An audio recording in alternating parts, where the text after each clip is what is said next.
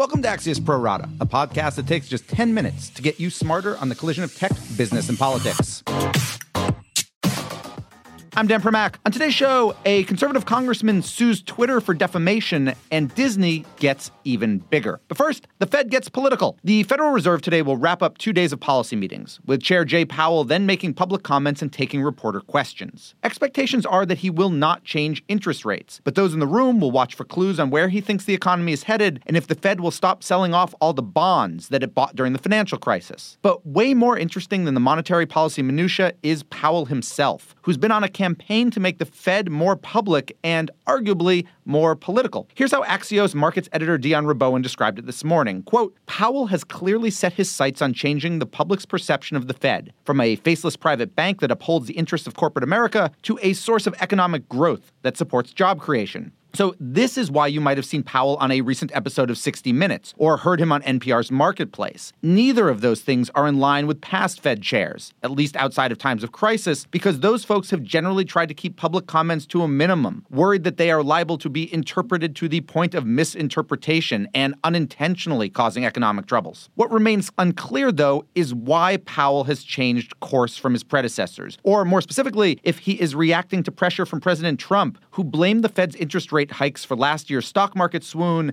and who has pretty openly indicated some regret at picking Powell in the first place. If that's what's really happening, it is just another instance of not normal becoming normalized in Trump's Washington, D.C. In 15 seconds, we'll go deeper with Axios Markets editor Dion Rabouin. But first, this. There is more news out there than ever before, but these days, it's harder than ever to find it and to know what to trust. Axios AM takes the effort out of getting smart by synthesizing the 10 stories that will drive the day and telling you why they matter. Subscribe at signup.axios.com. And now, back to the Pro Rata podcast. We're joined now by Axios Markets editor Dion Rabouin. So, Dion, before getting into Powell specifically, give me a basic explanation about why non finance people should care about what the Fed does or doesn't do. Well, basically, the Fed sets the floor for the economy. So you think about getting a mortgage or taking out loans for a, a car uh, when you want to start a business. All those rates basically come from where the Fed sets overnight interest rates. Uh, the Fed also is kind of the watchdog for overseeing the financial industry. They set a lot of the rules, make sure the banks are following those rules uh, by imposing these things called stress tests. So the Fed is basically responsible for making sure the economy runs as well and as smoothly as it possibly can. So, from your perspective, you argued today that Powell is more, not only more public facing, but seems to be arguably more political than his predecessors. Is, is, that simply because he's going on TV, or what else is he doing kind of behind the scenes? Yeah, he's also making a number of speeches. He actually went to Mississippi, this little town with uh, 2,000 people, home of Mississippi Valley State, which, if you if you recall, is the alma mater of the late, the great Jerry Rice, who is still alive. Uh, it's a we small, you, historically black college, and uh, a Fed chair hasn't visited there. No one from the Fed has visited there in quite some time. So he's going out, he's making these very plain language appeals to regular people, saying, "Hey, you know what? I, I see the during this recovery that we've had since the financial crisis, a lot of regular Americans have missed out." He's speaking in a way that is is not only sort of meant to endear himself, but meant to endear the Fed to regular people who, you know, every now and then they hear about what the Fed did wrong, or you know they hear Trump say, "Oh, the Fed is is destroying the economy or ruining the stock market." Now he's trying to put a, a counter to that and say, "No, no, the Fed actually is is doing these things. We hear you, we see you."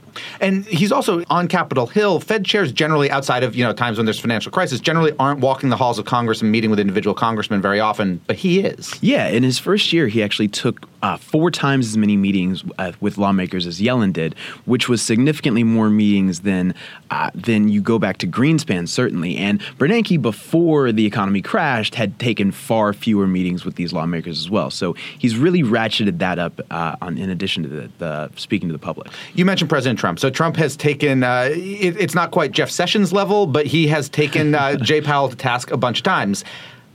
Do you believe this is Powell kind of independent? In other words, if Obama had named Powell, he would be doing the same thing? Or is he being reactive to Trump and his tweets? Mm, that's a good question. I think it's both. I think he really feels, and this goes back to Bernanke. If you read Ben Bernanke's book, I have not. Two Fed chairs ago. Uh, well, he talks about just the grilling and the beating that he took from Congress every day uh, when he, after the crisis hit, and, and during that whole time, he was really turned over a barrel, and the Fed was kind of made the scapegoat for why all these things had happened, for why the financial crisis had happened. Why didn't you guys see this coming? Why didn't you do more to prevent this? Blah, blah, blah. And I think Powell has seen that and he's now trying to get ahead of the next recession that could come. Because as we've seen, President Trump is getting out ahead of that too. He wants to be able to say, no, it wasn't my trade war with China. It wasn't this tax cut that I passed in the ninth year of an economic recovery. It wasn't the tariffs that I put on. It wasn't the, the war that I started with Mexico, or the trade war that I started with Mexico. Uh, Just to be clear, Jerry Rice is alive. We're not at war with Mexico. Continue.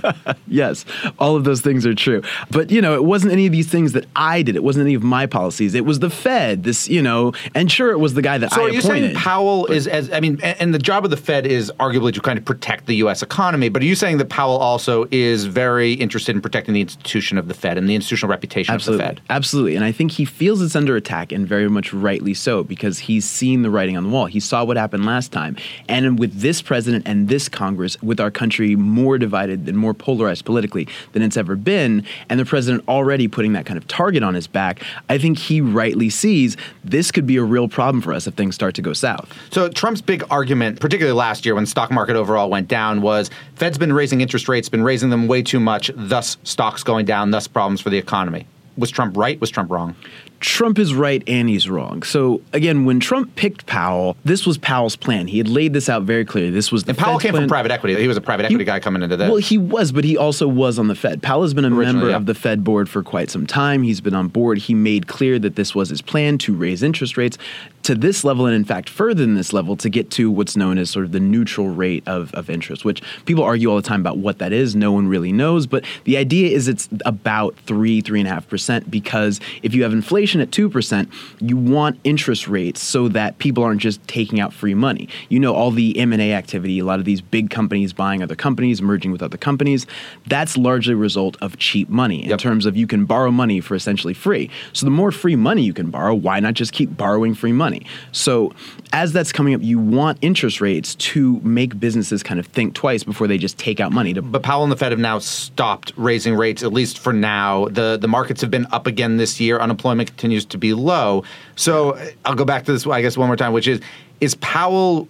From your perspective, is he too beholden to the tweets of his not quite boss because Trump can't fire him officially, but the Officially. person who who appointed him? Yeah, and I really do want to make a caveat on that. Trump can't fire him officially, but Trump also can't declare an emergency in Mexico and build a wall. So again, That's a good note to end on. Rabouin, thank you so much for joining us. My final two right after this. Axios gives you the news and analysis you need to get smarter faster on the most important topics. In our unique Smart Brevity format, we cover topics from politics to science and media to tech. Subscribe to get smarter faster at signup.axios.com. And now, back to the Pro Rata podcast. Now it's time for my final two, and first up is Devin Nunes, the California congressman who this week sued Twitter for $250 million.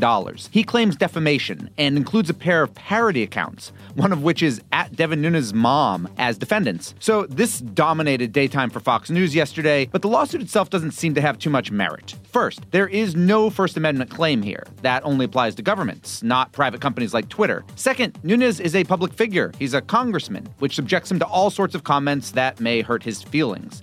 Third, it is hard to argue, as he did, that Twitter accounts with just a couple thousand followers are the reason he won re election by a narrower margin than in past years. But even if that was true, that's still not illegal. And finally, Disney today officially completed its $71 billion purchase of Fox, marking Rupert Murdoch's exit from Hollywood and putting Disney atop the entertainment industry mountain. Or, as the New York Times put it, Disney moves from behemoth to Colossus. Not only is that a big problem for other legacy studios with whom Disney has competed for years, but also for streaming services like Netflix, as Disney plans to move strong into that area. And we're done. Big thanks for listening. And to my producers, Adam Grassi and Tim Shovers, have a great spring. Yes, spring officially begins today. And we'll be back tomorrow with another Pro Rata podcast.